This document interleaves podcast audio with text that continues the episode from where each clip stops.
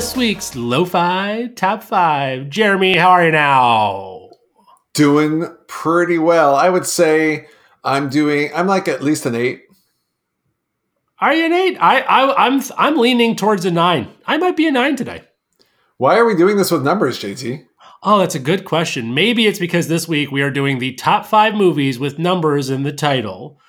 Jeremy, this was your creation. Uh, I was skeptical. I am no longer skeptical. How was your list making, my friend? My list making was awesome.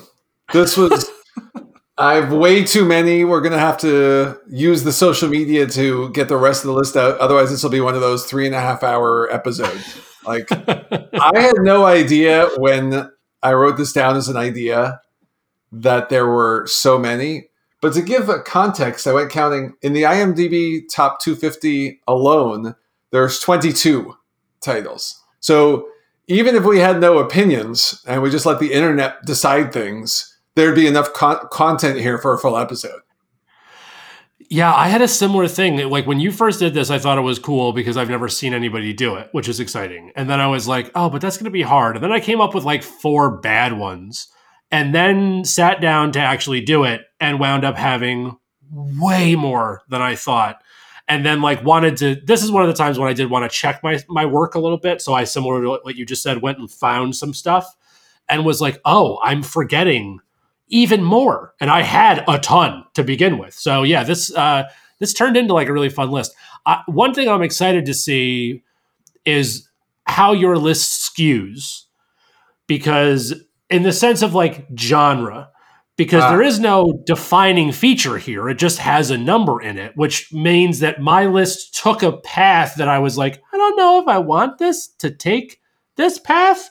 But then I was like, yeah, but you know what? I'm not going to change it because it's actually really good. But that also leads us into uh, we talked last week about when you have a hard time with spreadsheets and your rubric is is there a defining feature? So, Jer, do you have a spreadsheet this week? I, I do, JC. It's a little limited compared to, to previous entries. I only came up with like one interesting new category, but okay. I've sort of decided because of how much it disappoints you when I don't take the time to make a spreadsheet for our little podcast here. I decided that no matter what, I'll always have a spreadsheet, even if there's just one category called like Jeremy's opinion or something like that. I love this. Good. That's what I want to hear. You're doing the right okay. thing. Okay. All right, buddy.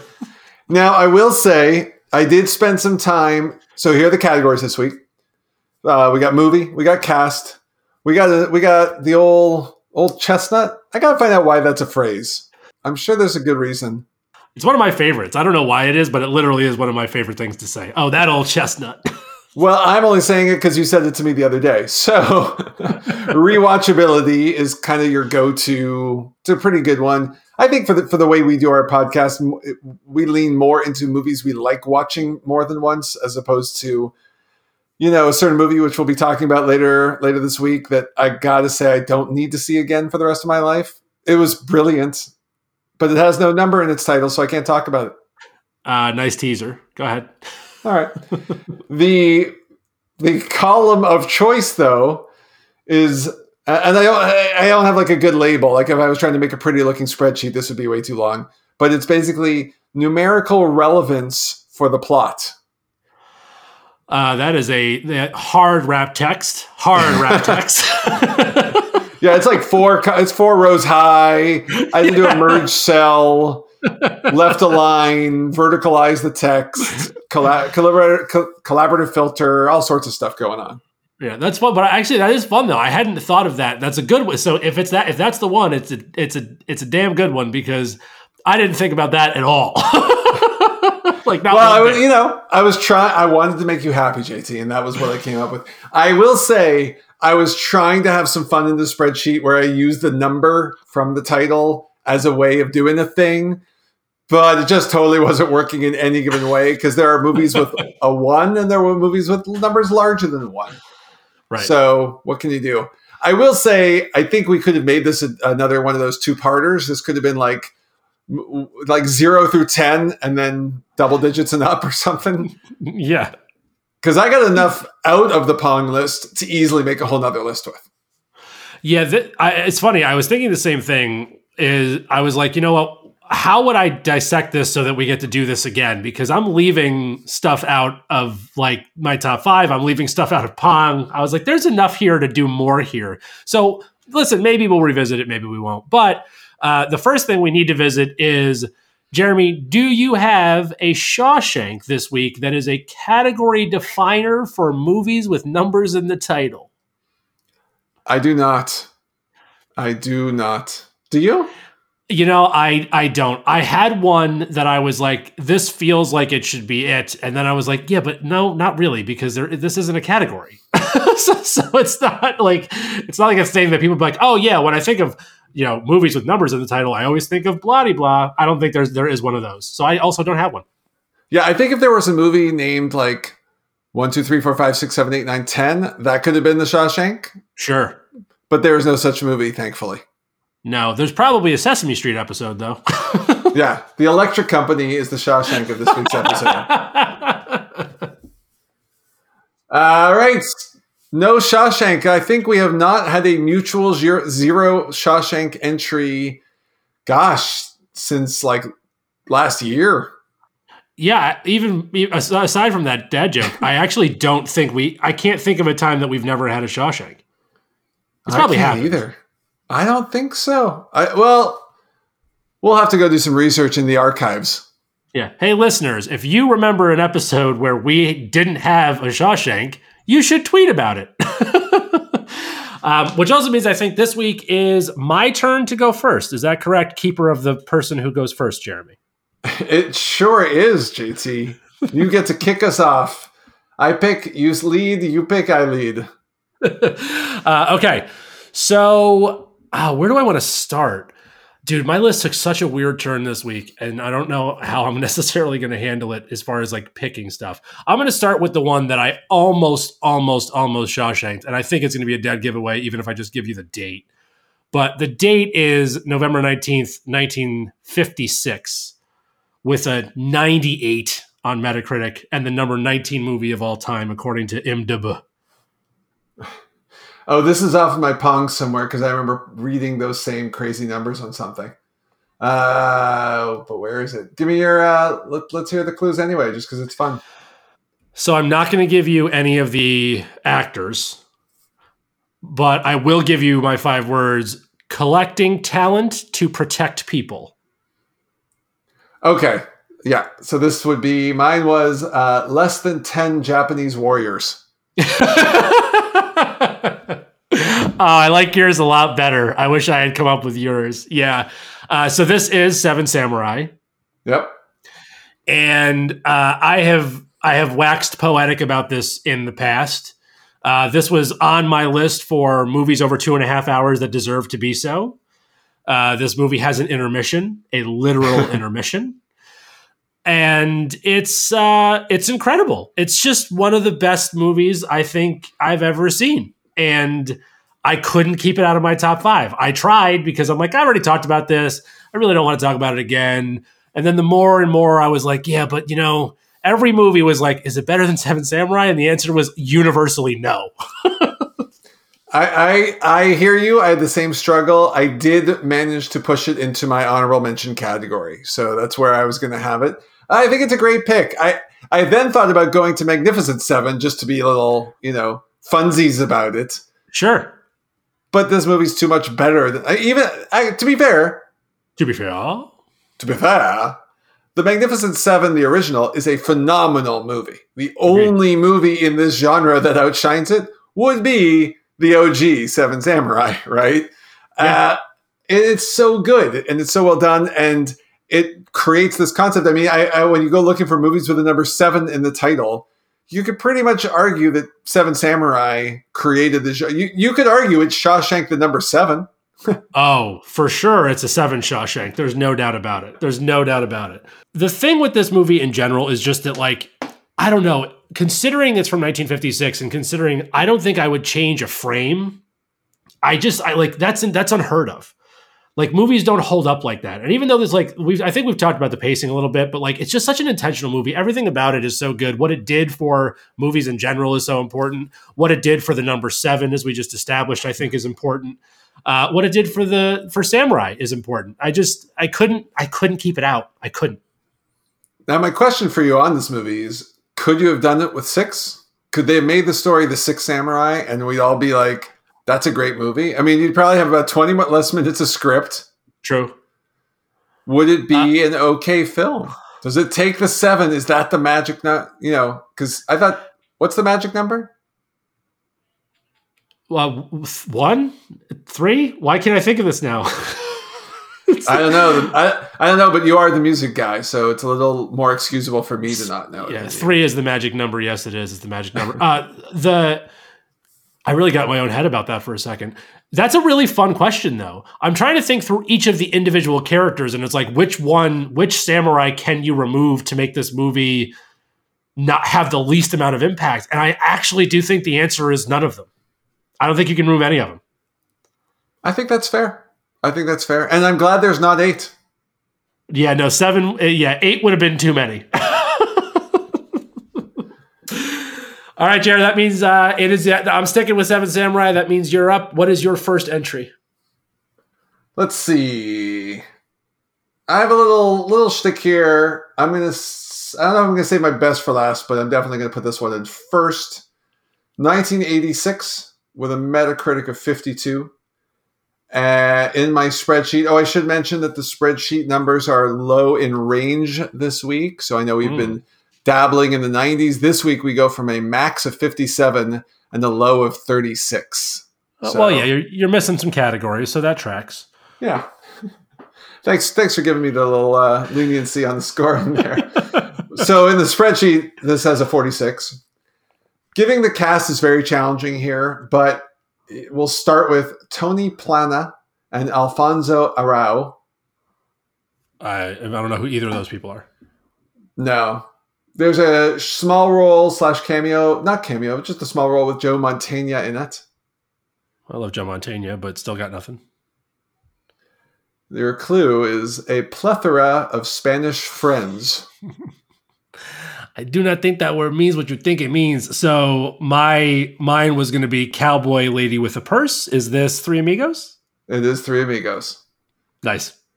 And I decided to put it right here because it is a derivative of Seven Samurai. sure is. Uh, I mean, that actually, by the way, was the that is the intention of the film. It is the joking, it's the comedic take, it is the uh, scary movie of the Seven Samurai genre. Just showing you the difference between what happens when you make that kind of a movie really, really well versus Scary Movie nah. 17. Right. you know. The Revenge of Skeet, Skeet, Skeet. I have that in my notes for the next time I, because I, I think that he's just been renamed for us. Oh man, that also means something very different if you're Lil Jon, but that's okay. We'll keep going. All right, so three Three Amigos is I don't know. It's a great movie with a number in the title. What do you want? I really wanted a comedy, so that was my first thing.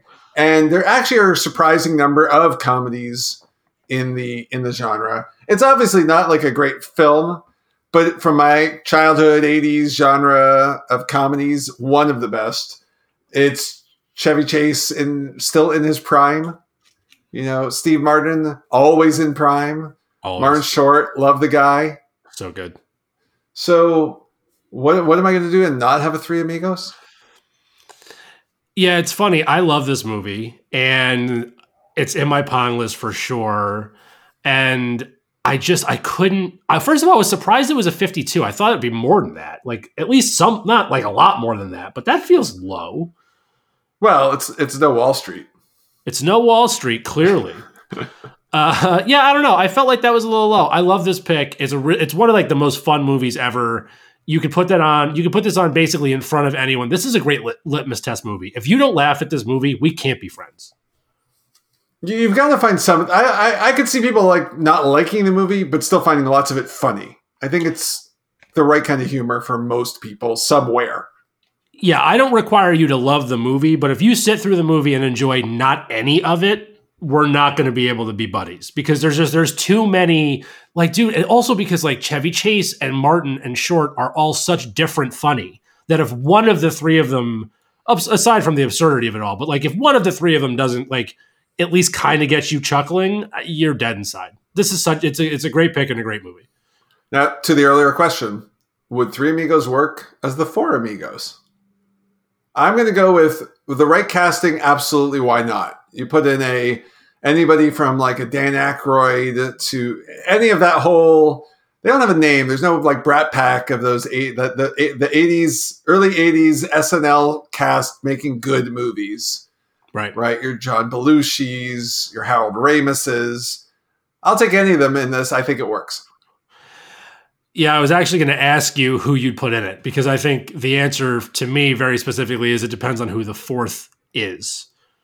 Um, it would have been hysterical to like slide in an Eddie Murphy or something. like, like Well, I did think about this for a second, and I think it would be way over the top if you had done this thing throughout the 80s. So it would have taken a whole shtick of it.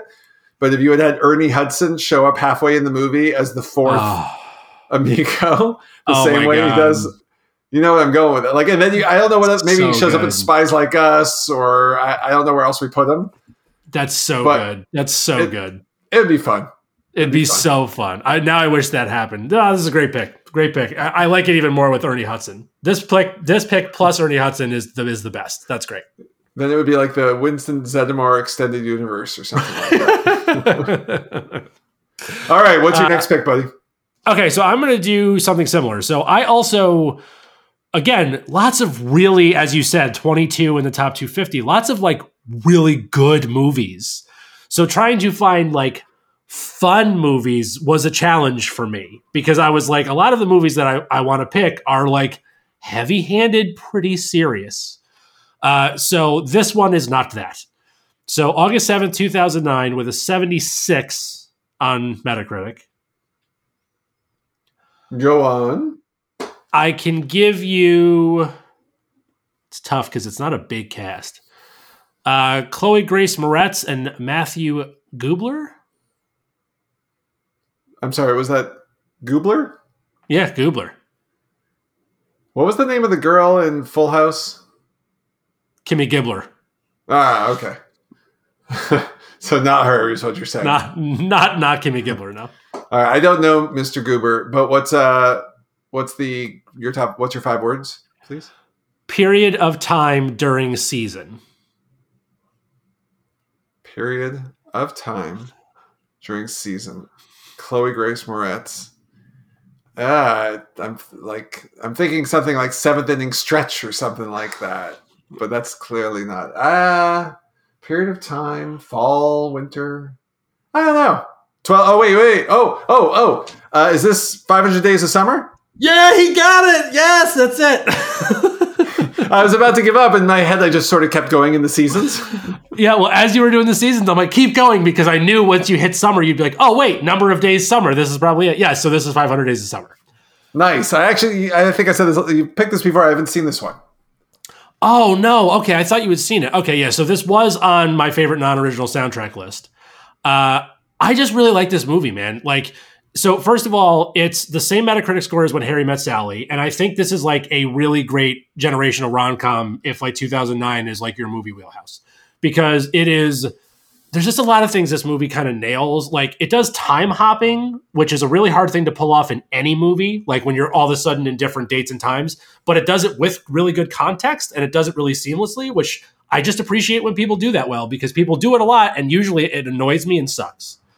Uh, I think it handles the idea of like love and lust really well, which is fun. It never takes itself too seriously. Like there's like a, a dance number for no reason. I love when stuff do that, and it's fun but honest. Uh, like I just think it's, I don't know. I just really really love this movie. Anytime it's on, I'm into it.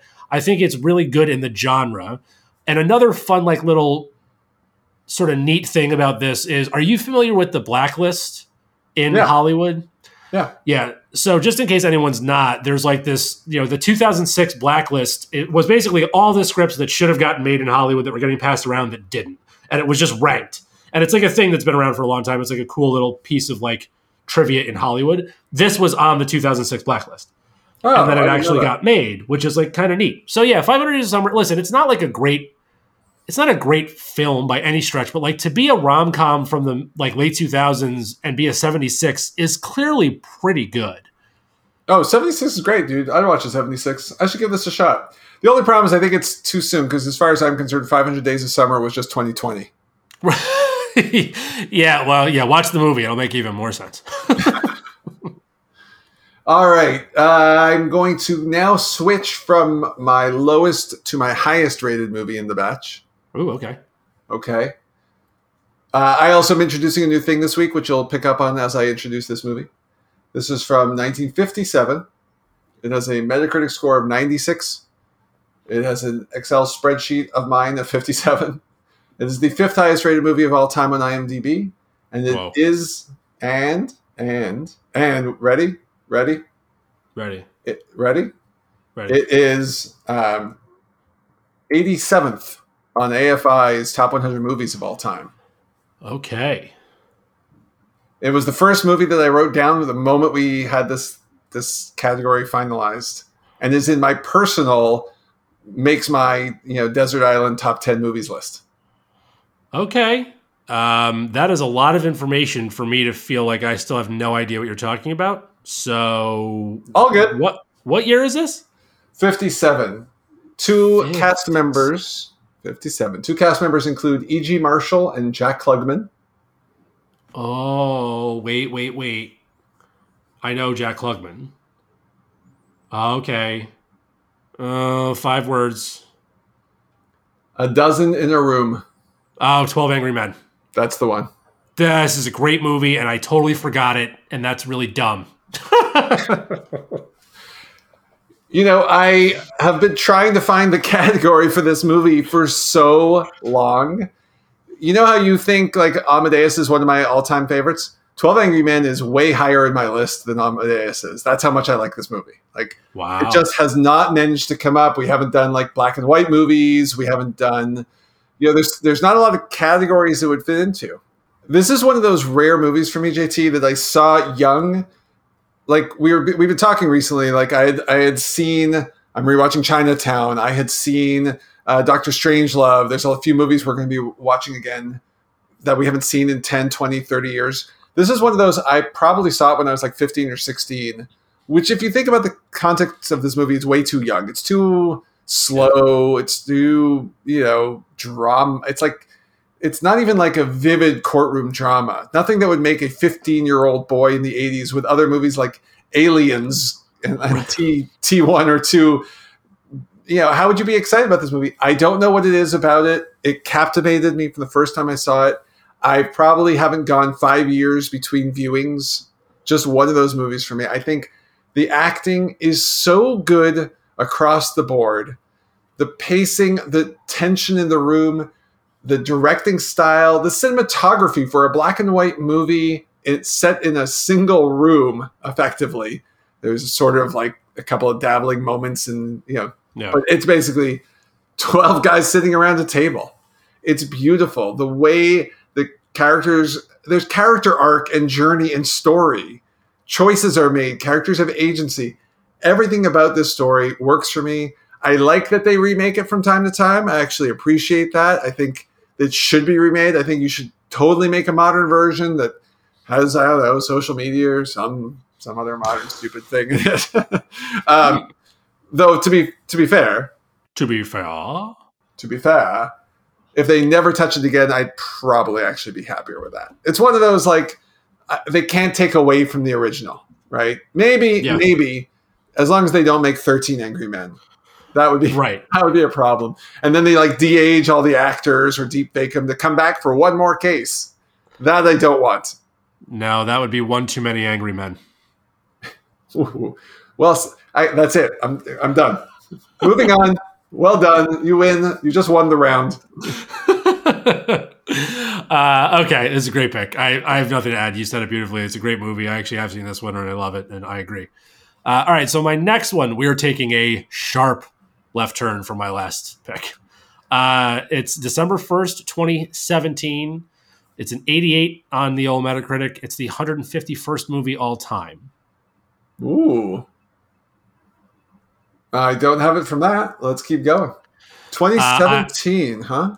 Yeah, I actually don't think you've seen this movie. So that's It- also kind of a clue. Given that you've set it up as it's the opposite of your last pick, which means it's probably dark, heavy, or broody in some way, and given that it's come out in the past three years where I've done quite a good job avoiding too many dark, heavy, broody movies, I'm going to assume you're right, and I have not seen this movie. Yeah, I'm pretty sure you haven't. Uh, let's give you. I'll give. Well, for that reason, I'll give. I'll make it a little bit easier. Let's give you Sam Rockwell and Lucas Hedges. Nothing comes to mind. Okay.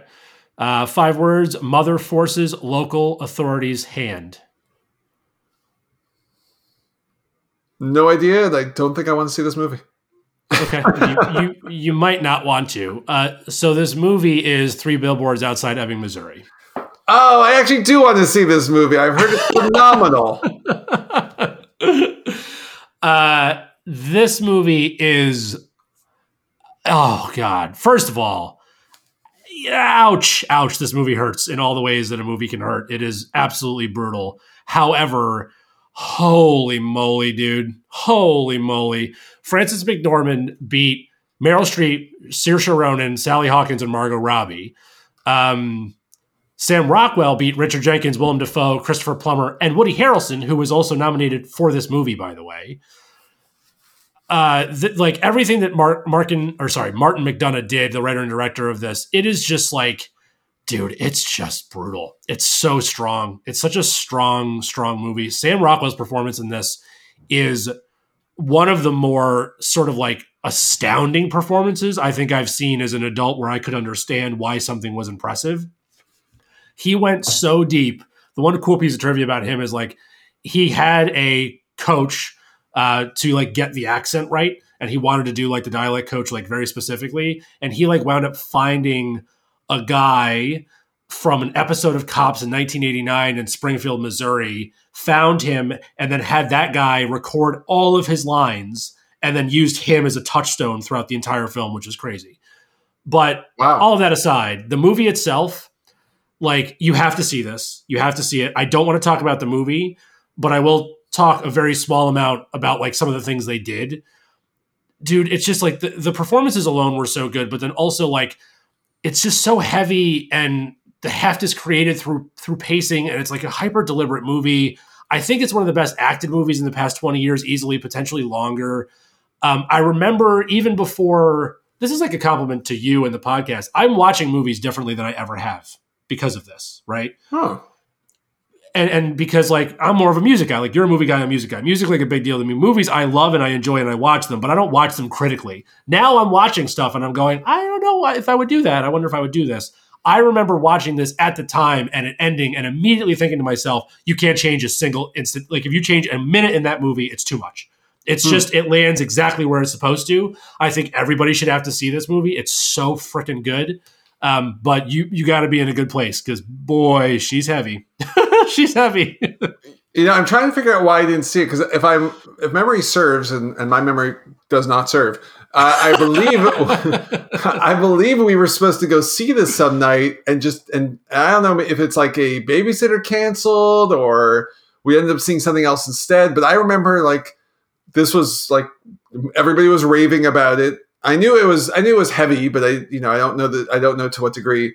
But it was one of those like I, I should see this movie because everybody's talking about it, especially Frances McDormand's perform- performance, and I love her.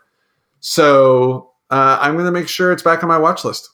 yeah, I, I want to stop here because I want you to see it before I say anything else. Deal.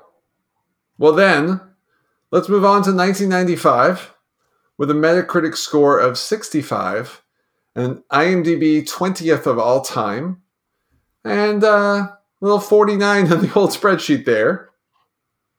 I have a guess already. Do you? Here's the weird thing, buddy. I got three movies from 1995. I'm just telling you that straight up. All three of the next movies all come from the same year.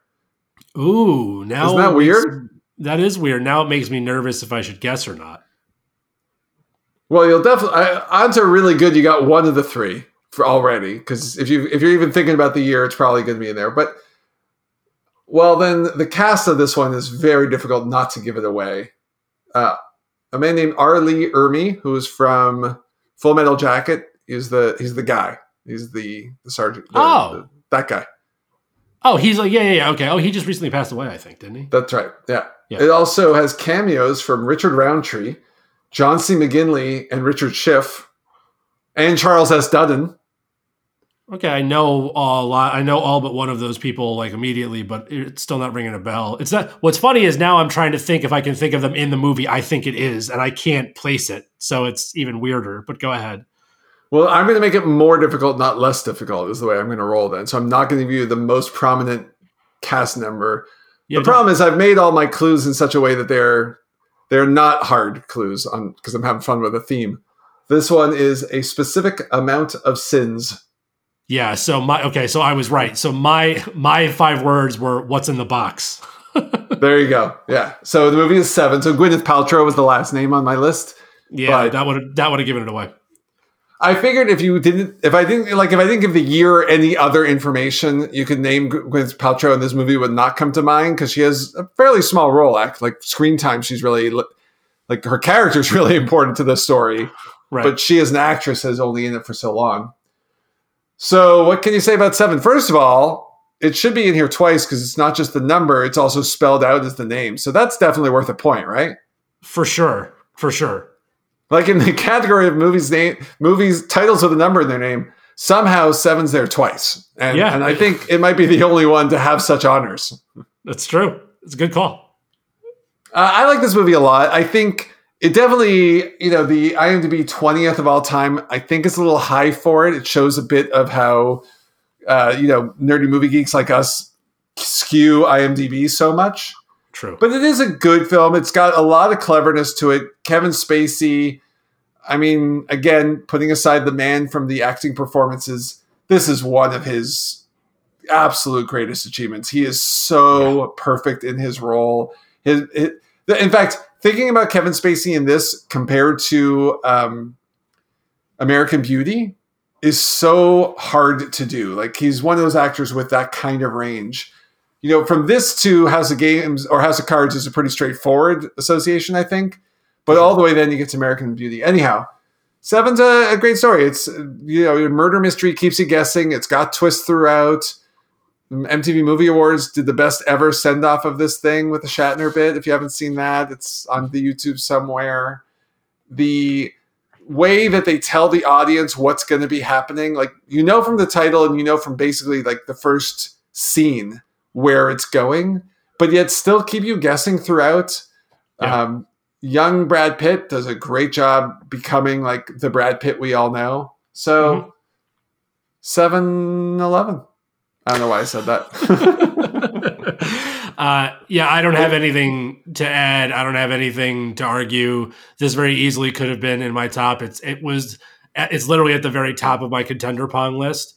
I was surprised that it was number twenty because it's weird to be like seventy seven. Was it? What would you say it was? It was a sixty something or it's a 65 on Metacritic, which is which is only barely low. To me, this is this this is like a, a perfect 70 is exactly where this movie goes. Like it like because as all movies go, it, it's just not that high. If you're just to restrict your genre to like drama, thriller, film noir, etc., it's it would be way high up. And Yeah. Fincher's Fincher's style throughout is amazing, and I think it deserves more credit for that than it gets. Yeah, I, I agree. I think if, I think that's a per- perfectly said. If you did a top ten like film noir movies, this one gets a nod. If you do a best movies of all time, I don't think this thing should be anywhere close to twenty. but you know, Yeah. whatever. Personal personal preference. Personal preference. I think that's right. I actually think so. AFI made these mini lists, these top ten in these uh, specific genres, and I think I had seen seven in there somewhere. Um, I could be wrong, but they have they have some really fun little lists. Actually, we all like making our little lists. Apparently, As it turns out, it's a thing. Uh, so yeah, this is a great pick. I like it. Uh, I will. Yeah, I'll, I'll move on. I've got nothing to add. Uh, well done. right. Technically, this counts for two of your turns. Just kidding. Uh, all right, let's let's go with yeah. I think I'm going to do this one first. So November eighth, 2013. This is a good example of why IMDb's top 200 is or top 250 is dumb. That's a 96 on Metacritic, and it's the 205th of all time. What year was it? I'm sorry. 2013. 2013. 96 on the Metacritic, huh? Oh yeah, With a number 96 2013 is not on my list, so now I'm like, what what movie is this? All right, continue, please.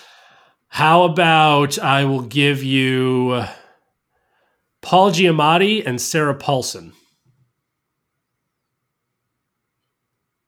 Why am I blanking on this?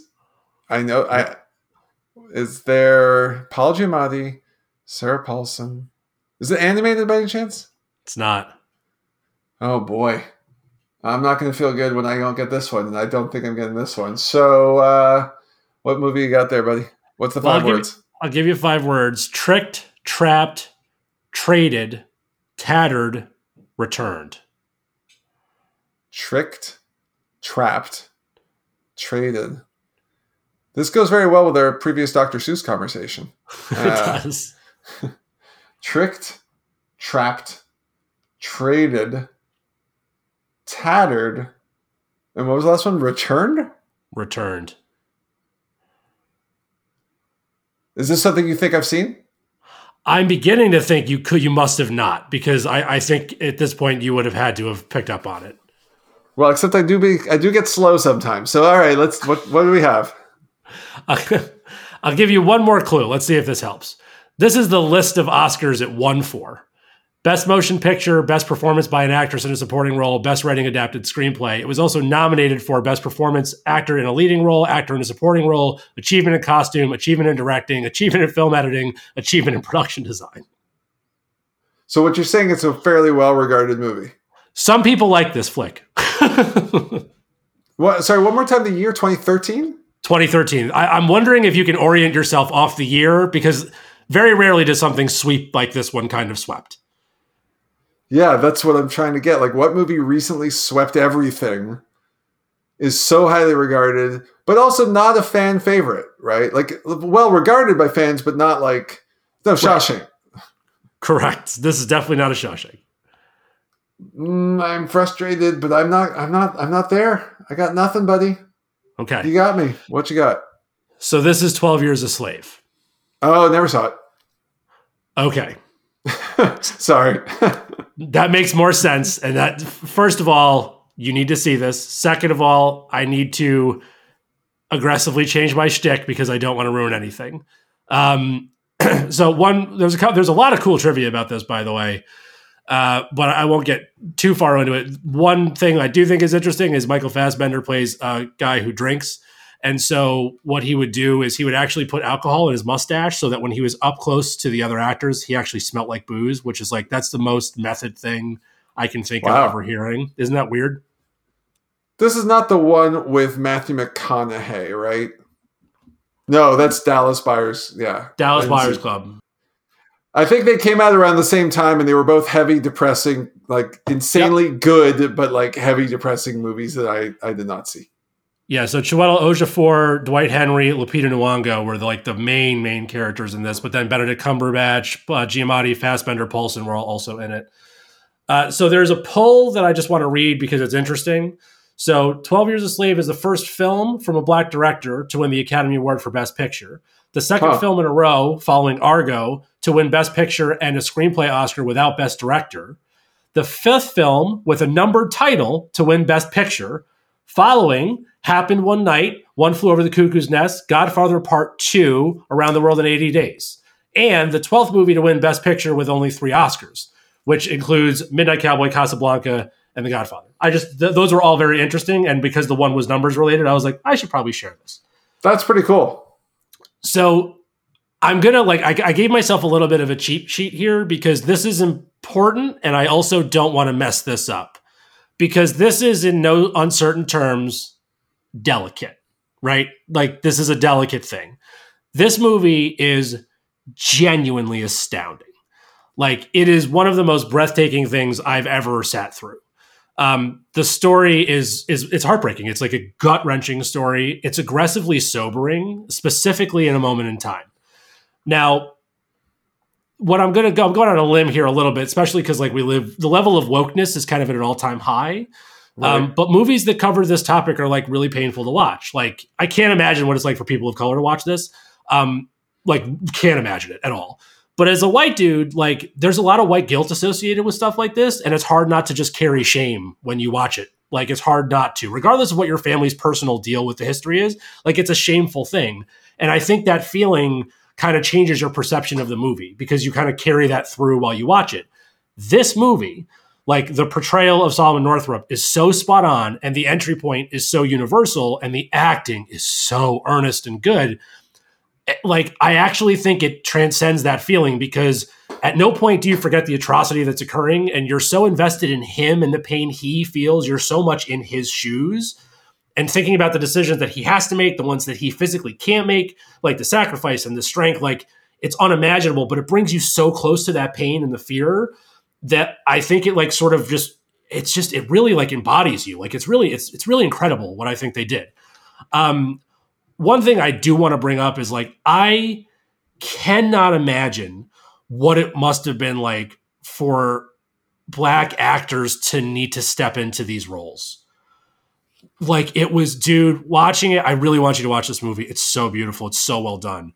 But like oh god i just during the movie i remember my wife and i rewatched it recently and i just remember thinking like how do they do this like how do you make it through these scenes like it's so intense uh, my level of respect for the cast is through the roof. Steve mcqueen's direction was absolutely perfect. It's a much watched like it's a much watched cinematically and i like and what you learn from the story is even more important. It's incredible.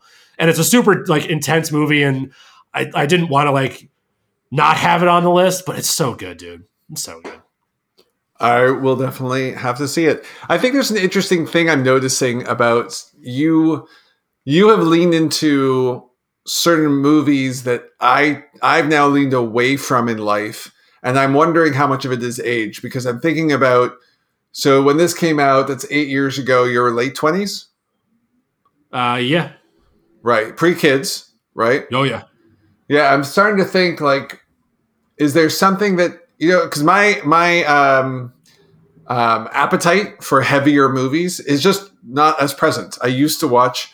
If you you, you met me in my my late twenties, I'm pretty much watching almost entirely indie films and foreign films at that point, and whatever you know pre MCU fun fun stuff there was to be had.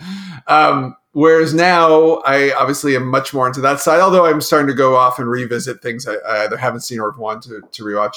So I wonder how much that, that factors into when we, because because I am pretty confident that like 27 year old me, when a movie like 12 Years a Slave comes out, I'm probably seeing it like opening weekend because I've heard all the acclaim and like I like I have to go see this cast and this kind of a movie and Steve McQueen's supposed to be this up and coming director. Like you know so what I mean? Good. That's what yeah. I would have felt at 27.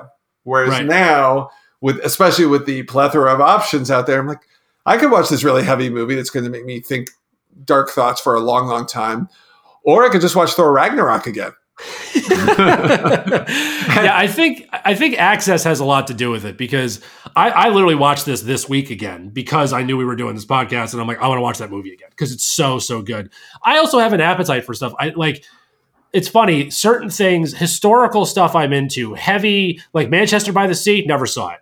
Never saw it. I'm not into it. I don't know if I want to see it. I know it's supposed to be amazing and blah blah blah. But like uh, as a dad, nah, I'm good. This stuff, anything that's like based in some level of like historical truth, I for some reason like a moth to a flame. I'm I'm totally mm. into these always. Interesting. Yeah, I don't know. It's fun. All right. Well then, moving on to two uh, much less serious movies than that one. Good. All right. 1995, as I said, not not not changed. Metacritic of 77, spreadsheet score of 50. Tricky to give you a cast here. I'm going to do the best I can without it being too obvious. I got Ed Harris. Love him. Kevin Bacon. Ooh. What was Kevin Bacon? 1995.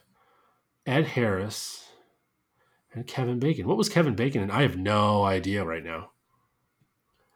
Unlucky to go to space. Apollo 13? That's the one. Hey, this is a really good one. I totally forgot about this movie. Okay. if memory serves, this is maybe you've seen this once or never. I can't recall. I, I know this is not one of your big movies. Seen it, seen it once. You know, it's interesting actually because we talked about Backdraft recently. I think the '90s Ron um, uh, uh, oh my god, what's his name? Uh, Ron Howard. that's the one. I have a very good friend with a very similar name that I almost was like Ron, and it's it's not it's not him. So it's Ron Howard. But Ron, if you listen to my podcast, hey buddy, uh, Ron Howard, you didn't watch a lot of his '90s movies. It sounds like. I think I've probably seen most of them, but I don't know that I've rewatched any of them. All right. Well, Apollo 13 to me is one of the what first of all, we've talked about this briefly before, so I won't talk too long about it. The fact that they actually cut down the story to make the movie seem more believable always will blow my mind. Like if you go read the actual events that occurred for Apollo 13, there was more. There was far more. The way they tell the story though, I think is so much fun. They're serious on their space and their science and their data and their math, but they're also not slow about it. Like the right stuff's a great movie, but it's it's slow, right? It's it's not for. I remember seeing it as a kid. I was like, "This is a movie about rocket ships." In fact, I will tell you, Kid Me, the only part of the right stuff that Kid Me liked was watching the the montage of of, of spaceships exploding, because um, it was kind of cool. If I was nine, you know. Yeah, I believe that. But Apollo 13, I think it paces really well. Tom Hanks is doing a great job. Love the cast. You got Gary Sinise again. Kevin Bacon in a really fun role. Ed Harris is a really lovable so NASA guy. And they, I, I think they do such a nice job of showing both the personal journeys of the astronauts as well as the like their their personal feelings about missing the moon, you know, and then making it home safe again. I think they do a nice job leaning into the family, watching what's happening without getting too schmaltzy. Uh, I definitely will have a minor guy cry at some moment in this movie just because the music's so nice and like so uplifting. Good. You know that they actually made the Universal opening theme that da da da bum bum that is the Apollo 13 music. No, I didn't. Today I learned. I did not know that. Yeah, yeah, yeah. That's that's the Apollo 13 score. Oh, that's cool. And uh, obvious answer: you could not change a number to make this movie work. No, no, it really doesn't work if you change the number. so I would, by the way, I think as Lennon gets a little older, because I, I showed it to Sam when I think he was nine, and he liked it. It was a little slow for him, but he liked it. I would say it's definitely like you know, kids 10, 10 and up, I think it's probably a good flick for the kids. But I think it's also a great one to show them because it gives it sort of brings the space race to movies in a way that's very um, approachable, very watchable. You know. Yeah, that's cool. The, yeah, th- this is one that like I should have seen more, and I know that because this is a movie that I remember really, really liking, and I don't have a good f- reason for why it's not like higher on my list of movies that I enjoy because I loved it. It's just it's just not a movie I watched a lot for some reason. That's cool. That's cool. Yeah. All right. All right, uh, so this is my last one, and because of how heavy the last two were, I decided to take a departure and do something completely different. So uh, this is easily my weakest entry as far as should it really belong on this list, and it's not as good as some of the movies I left off, but I happen to love this movie. So December twenty first, two thousand twelve, with a fifty nine on Metacritic. I'm going to go right into cast because there's no way you get it from that. Um, how about Megan Fox and Robert Smigel? uh, Megan Fox did anything that wasn't the Transformers movies? Turns out she did. And Robert Smigel, like of SNL, Robert yeah. Smigel. Yeah. Really? 2012, uh, you say? 2012. Huh. All right. Uh, what's your five words, buddy? Uh, getting old is really hard. Is there a chance this is um this is 40? That's exactly what this is. Yes. That's funny. I saw this movie and I enjoyed it, but it was it, I, I should probably rewatch it to see how much I enjoyed it. Go on. So here's the deal, right? Like in the Apatow extended universe, um, I do like Judd Apatow. I, I tend to like all, sure. like, with the exception of funny people, most of the stuff that he does, I actually like really do enjoy. I don't enjoy it like as cinema. I just think it's fun. He makes fun movies. Yeah. This movie, for me, aside from being aggressively rewatchable, um, was also the most, I think, sort of adult, realistic, just real life, good old fashioned. I get this humor. This speaks to me, even if I'm not 40. It literally is just about getting older and settling into your life and figuring out how to exist as an adult. Like this should just be called "This Is Adulting," and it would not have made the list if it was. So I'm glad it wasn't. But I genuinely really like this movie. I actually think it's underrated for how well they handle like a lot of really sort of complicated, heavy conversations that every single couple, friendship, parent child relationship has had. Um, and they do it like with a lot of fun and they do it with Paul Rudd. And Paul Rudd's the best. Paul Rudd is the best. Uh, this is the one where there is this the one where there someone someone accidentally spits on the other one's head while they're brushing their teeth or something like that. Yeah, yeah, yeah. There's yeah, yeah. a bunch of stuff like that. Yeah. Like there's just a bunch of like really good relationship moments that always make me laugh. Also, there's like a ton like randomly, there's a bunch of like really fun cameos in this for no reason. Um, like uh, obviously the Apatow children can't not be in every movie he makes, which actually drives me nuts. Even though both of them can sort of act, it still bothers me. Uh, Wyatt Russell, who is Goldie Hawn and Kurt Russell's kid. Uh, Billie Joe Armstrong is in this from Green Day. Bill Hader's in this. Yeah, he is. Uh, and then also, this is fun for you and I. Uh, JVR, James James Van Re- James Van Riemsdyk, uh, Ian Laperrière, Matt Carlisle, and one of my least favorite hockey players of the last 20 years, Scott Hartnell, all have a little role in this movie. nice. I uh, I remember now. By the way, this is the one with Megan Fox. They're in like a clothing store, and yeah, she yeah, actually yeah. Megan Fox and Charlyne Yi play side by side in this, and they're like, uh, dude, their chemistry is hysterical. Charlyne Yi also just happens to be like hilarious in my opinion. But yeah, this is just like uh, all of his other stuff is good. I like, like I said, I, I like what he does. His shtick works for me, but also a lot of it is like over the top, highly exaggerated, sort of like weird uh, this and then recently King of Staten Island are, are, sort of the two where I feel like he really nails just like real life is funny. And he's so good at that. When he's in that mood, which is why like him and Garry Shandling were good friends because Garry Shandling's like was was one of the masters at real life is funny enough. Right? right. Like it's just it, it is funny enough. This is a great example of real life is pretty funny. Nice. I gotta give it a rewatch for sure. It's good. I would highly recommend it. I, I will say though, JT, I'm pretty sure it wouldn't technically work at 39 or 41 because it just would sound so weird. But you know, it could have worked. It could have worked. If it was this is 41, this is 41 would not work. Actually, it would have been cool if they just kind of keep making this movie with these characters and make like, so what was this, 2012? Like next year, make this is 50. Yeah, they should like. I would love for them to do the Boyhood thing, where they just revisit it every ten years with the same cast. Why not? They could easily idea. do it. They, and they could make it like a little less. It doesn't have to be the same kind of comedy because 2012 was a very different time than 2021, despite having all the same numbers. But yeah, that's true. all right, final pick. The year is 1995 again. So I've heard. Metacritic score of 74, an Excel spreadsheet of 50. Had a little trickiness with the cast to not give away, but I'll do my best right here with David Morse, and okay. and I think you'll get this. Not Elias Koteas. I don't get that. Christopher Meloni.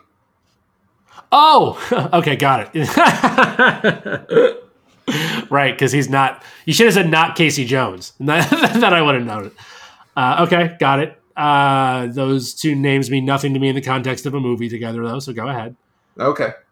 There is. I will. I, have decided to give you a third third entry in the cast, though. There is a cameo in this movie by Bart the Bear. And if you don't know Bart the Bear, as I did not know Bart the Bear, he has 21 acting credits to his name and before his untimely demise in the year 2000. He was in The Bear. He was in Legends of the Fall. He was the big bald bear in the great outdoors. Apparently, if you've seen a movie between like 1980 and the year 2000 that had a bear in it, it's Bart the Bear. All right, so Bart, an actual bear, got it. And now I'm trying to think of 1995 movie with a bear, and the guy who's not in Teenage Mutant Ninja Turtles, and not Casey Jones. Got it. Uh, oh my god, Great Outdoors. I have no idea. So my five words are less than a barrel full. Oh, this is 12 Monkeys. It sure is, buddy. I've never seen this. Huh? What? I've, I've never seen this movie. I'm making little weird noises just so that the audience knows I did not fall over into a coma. Uh, what are you doing tonight, buddy? I don't think I've seen it in like a decade, but I'm rewatching this whenever you're watching this. Okay, yeah, this is one of those movies I know I'm supposed to have seen probably a few times, and it just it always skipped me. I don't know. Assuming it holds up, which I'm pretty confident it does, I think you will like this movie. First of all, it's got Bruce Willis, who I know you like. Love Bruce Willis. It's got Brad Pitt, who I know you like. Love Brad Pitt. It's my second Brad Pitt movie on my list, actually. I almost Brad made a Brad Pitt shtick out of this, but I didn't. You love Brad Pitt in numbers, as it turns out. He's also in Ocean's Eleven, so I think more like Brad Pitt likes numbers. He does. Isn't that weird? In fact, I should have looked up how many movies has Brad Pitt made that have a number. That could have been the whole thing. Was he in Seven Years in Tibet? Uh, yes, he was. Yes, he was. Uh, let's see. I can do a fast run through what else I see on this. He was in Twelve Years a Slave, apparently. Yes, he was. Uh, obviously, all the Ocean's movies, but we're keeping our limitation by by just the original number. Seven Years in Tibet, Twelve Monkeys, Seven.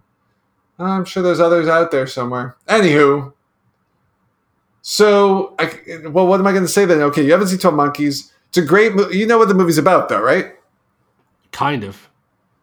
It's kind of weird to talk about because here I'll give you a little pitch. This disease hits humans, and you know Right. kills a lot of them. I don't think I want to talk about this movie much anymore.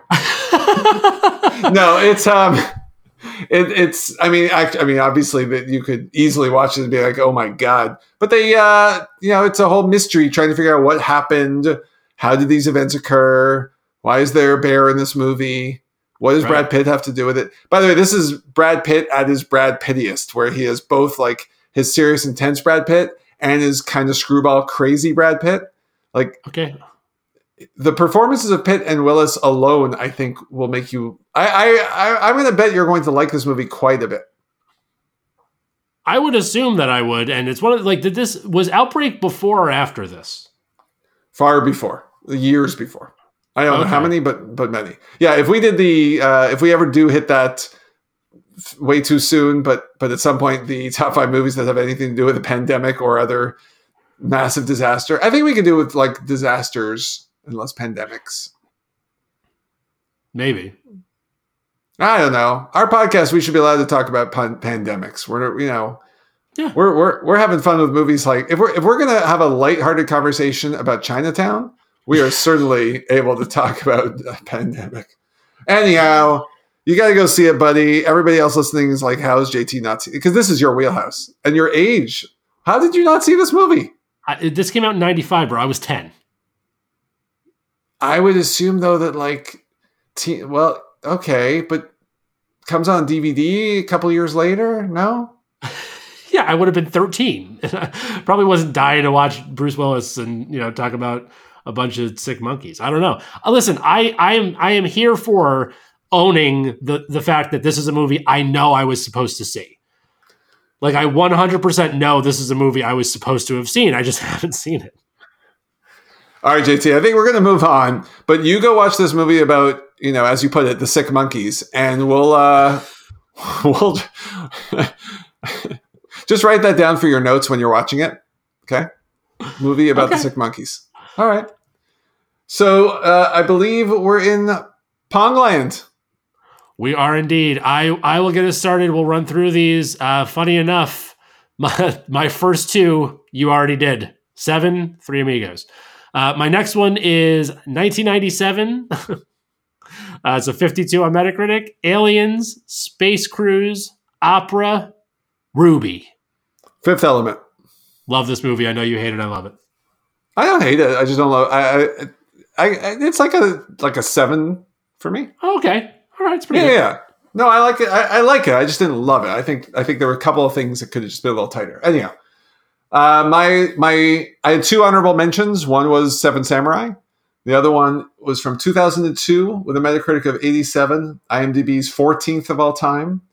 Five words are a pair of magical evil buildings. Oh, Two Towers? Yeah.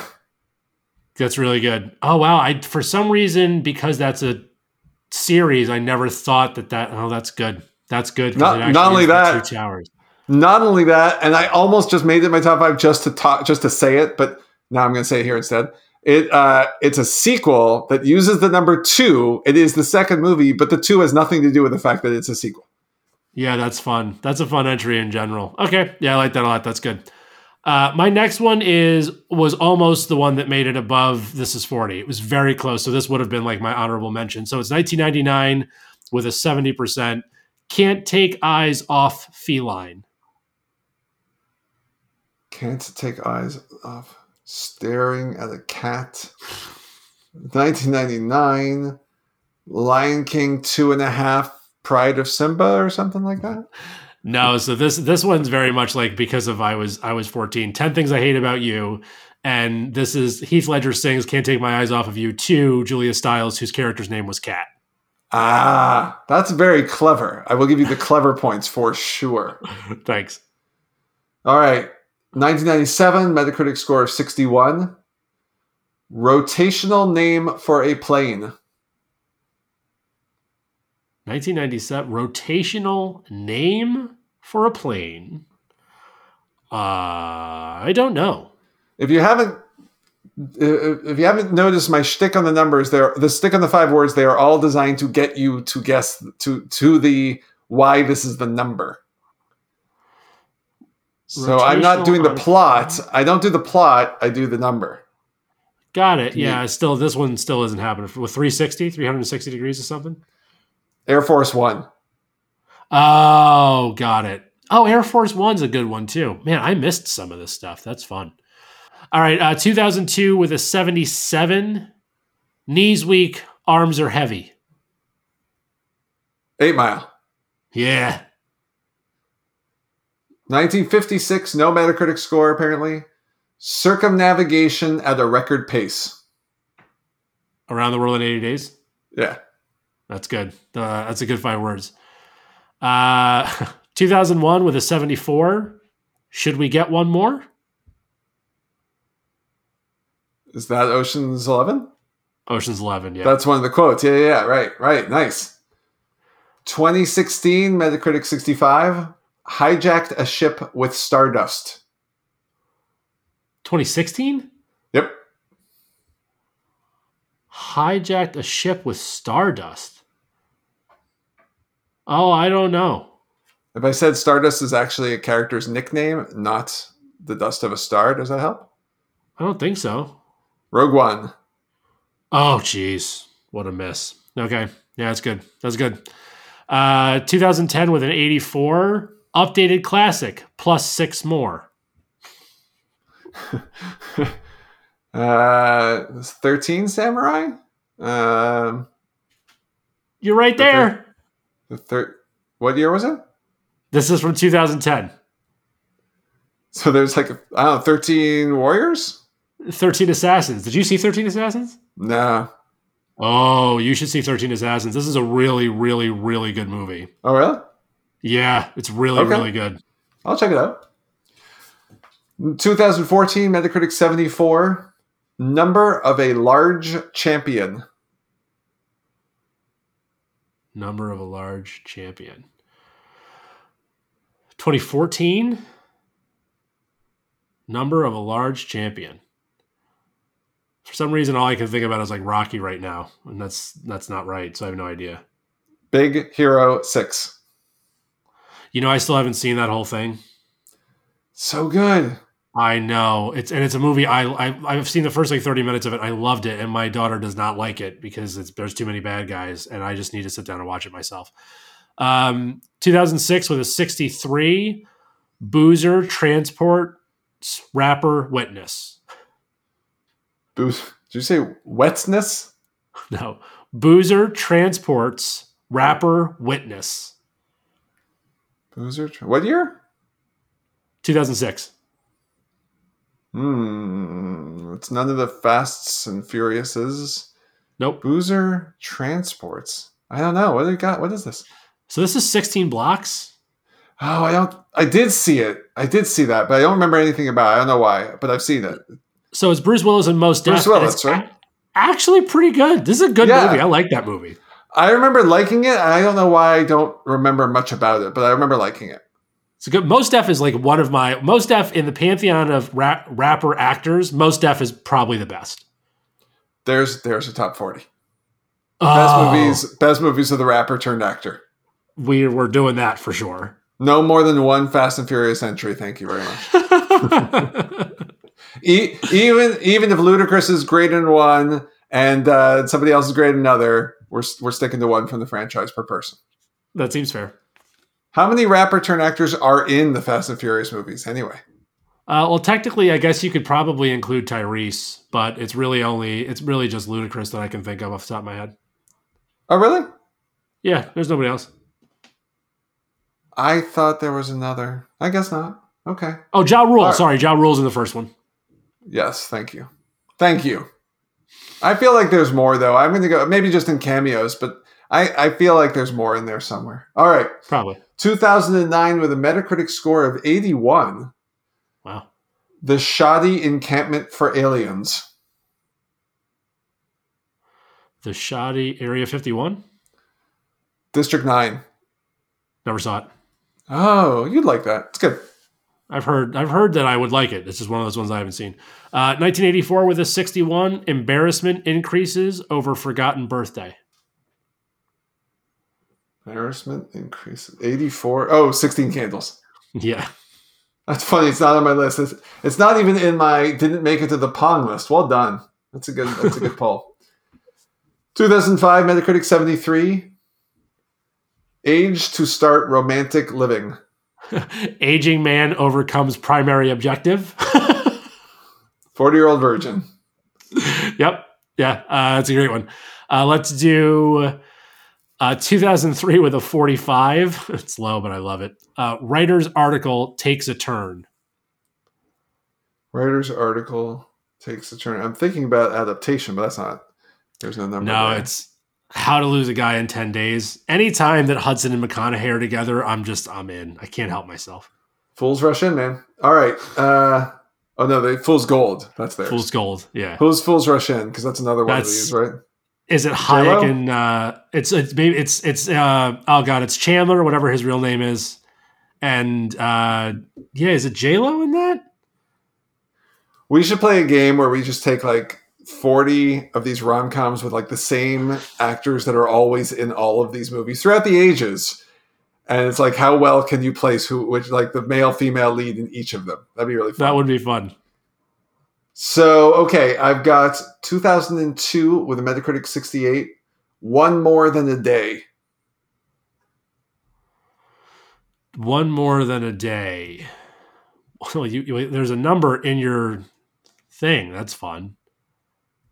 Two times a lady? I don't know. 25th Hour.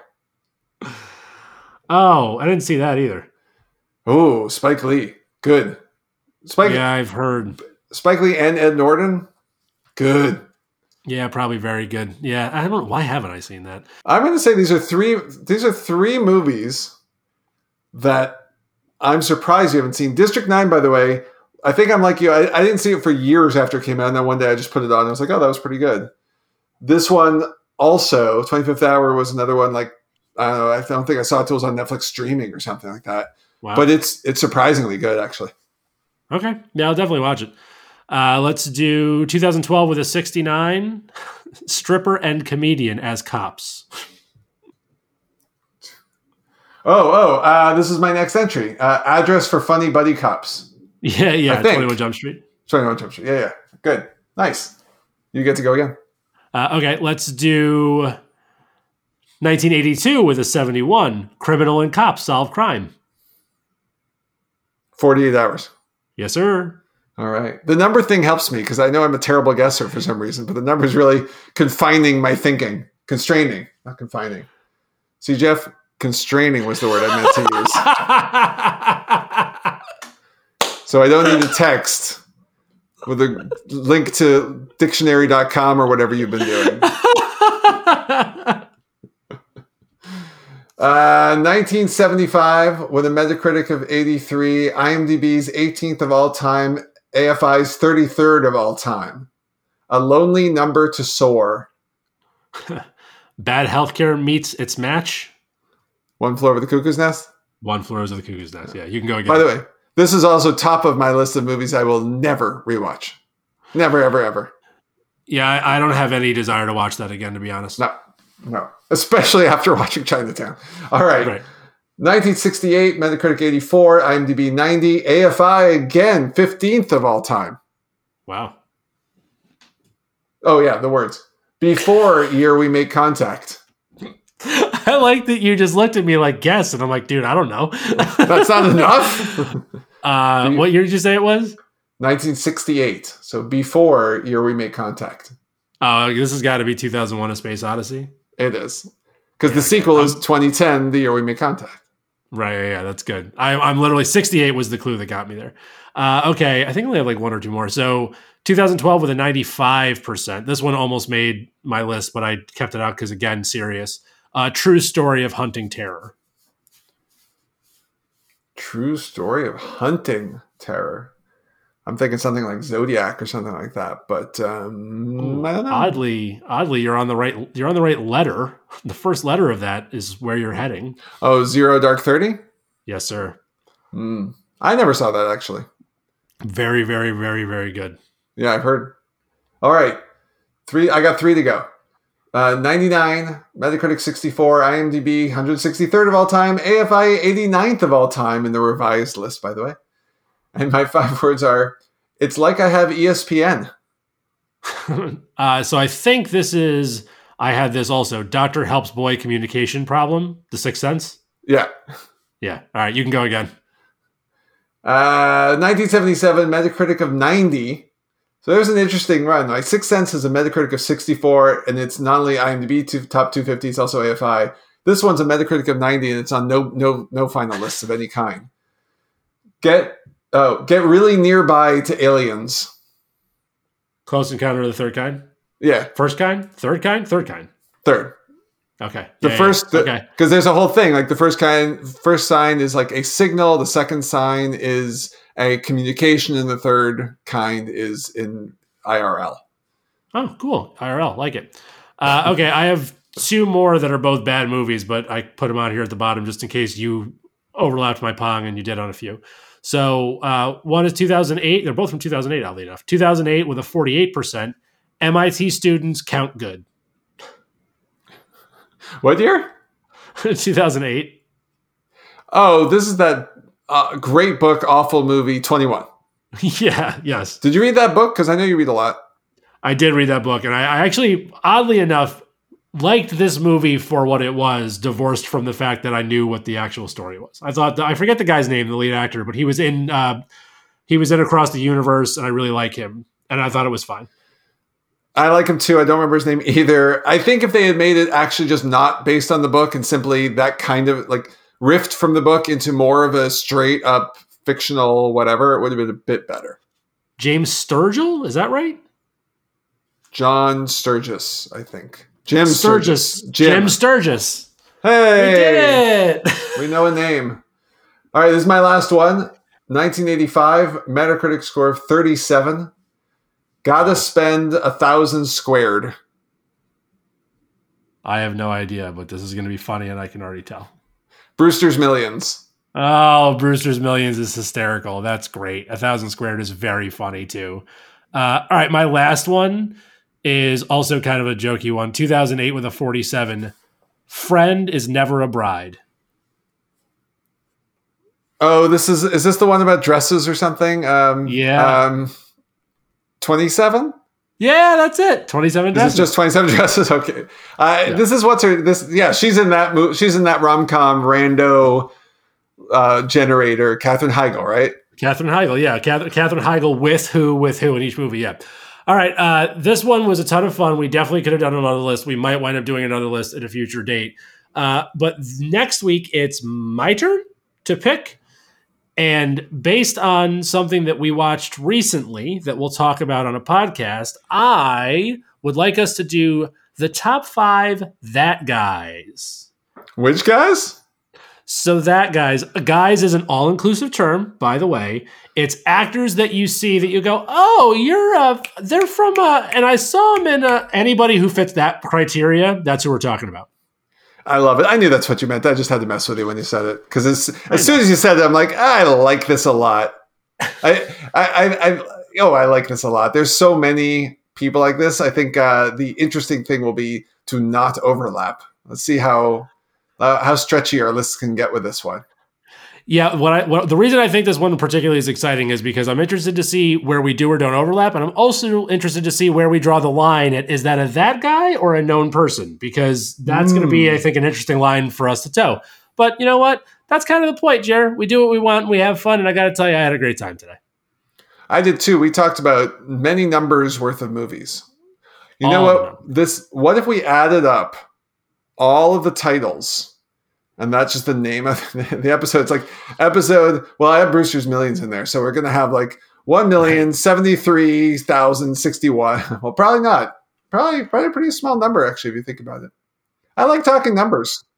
Jeremy's got his abacus out, so I think I'm gonna let I'm gonna let you guys go. Uh, thanks for joining this week's Lo-Fi Top Five. Carry the ten.